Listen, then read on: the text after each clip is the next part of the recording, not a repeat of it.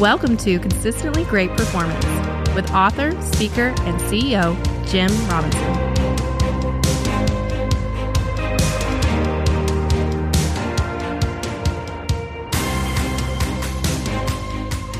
One of the things that we talk a lot about is uh, we lead from our hearts a lot, and, and, and, a lot of that has to do with compassion. And um, Harvard Business Review came up with this topic.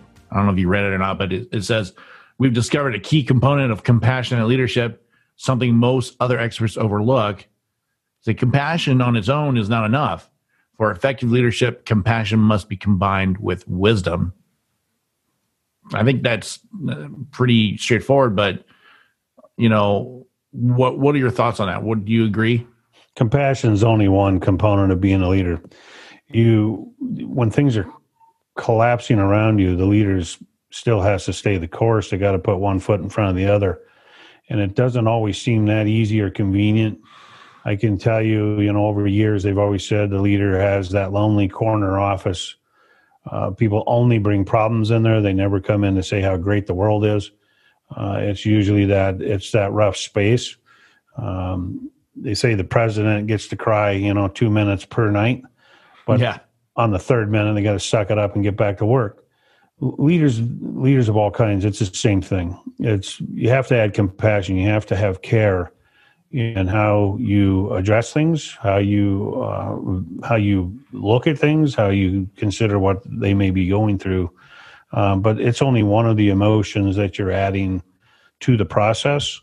Uh, but if you if you never leave or you know get you have to stay focused on what's next. It's not friday it's what's next? What is beyond Friday? What is beyond next week? What is beyond next month? You have to continually focus beyond. And if you can stay that course, you can get through that. You add passion in your journey, you compassion to others, you add add that feeling of care and concern. It has to be genuine, it has to be authentic. Um, but you can't let it stifle you, can't let it hold you back. Winning the minds and hearts as a leader. I think it's important. Do you think like new leaders are afraid to be compassionate because they'll be seen as weak? Yeah, you know, over the years I've coached a couple of people. I one was a, a female new manager in a company that's very well known, and she was the first female manager. A uh, good friend of mine, been around a long time. I've known her twenty some odd years, and she was promoted in this manager's role and she felt, for whatever reason, that you just have to be this uh, very rigid person to be the leader of the company. And so, through spending some time with her, because she says, "Geez, I just want to cry. I just, I'm so upset. I'm just so irritated."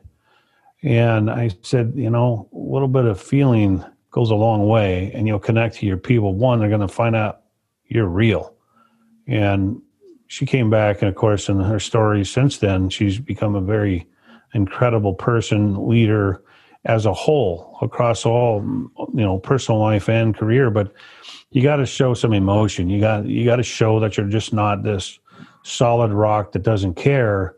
That you can you can you know go through the emotion you can go through the feelings you can be hurt you can be joyful you can be playful but you still got to keep your eye on the target in the end for her, she actually got emotional in a meeting and she kind of pled her case. I need this from you people, and here's our here's our struggles. It's killing me, and she expressed that in, in a very very clear, passionate way. And the people signed on. They walked up to her, hugged her, said, "We're so sorry, we didn't know." And so she added some clarity, but she also added emotion. And people, there's a lot of buy into that. You got to show that you're a real person. Fully agree. You got to be able to connect with people that you know are you're working with, and and they'll be able to lead them at that point. That's great feedback.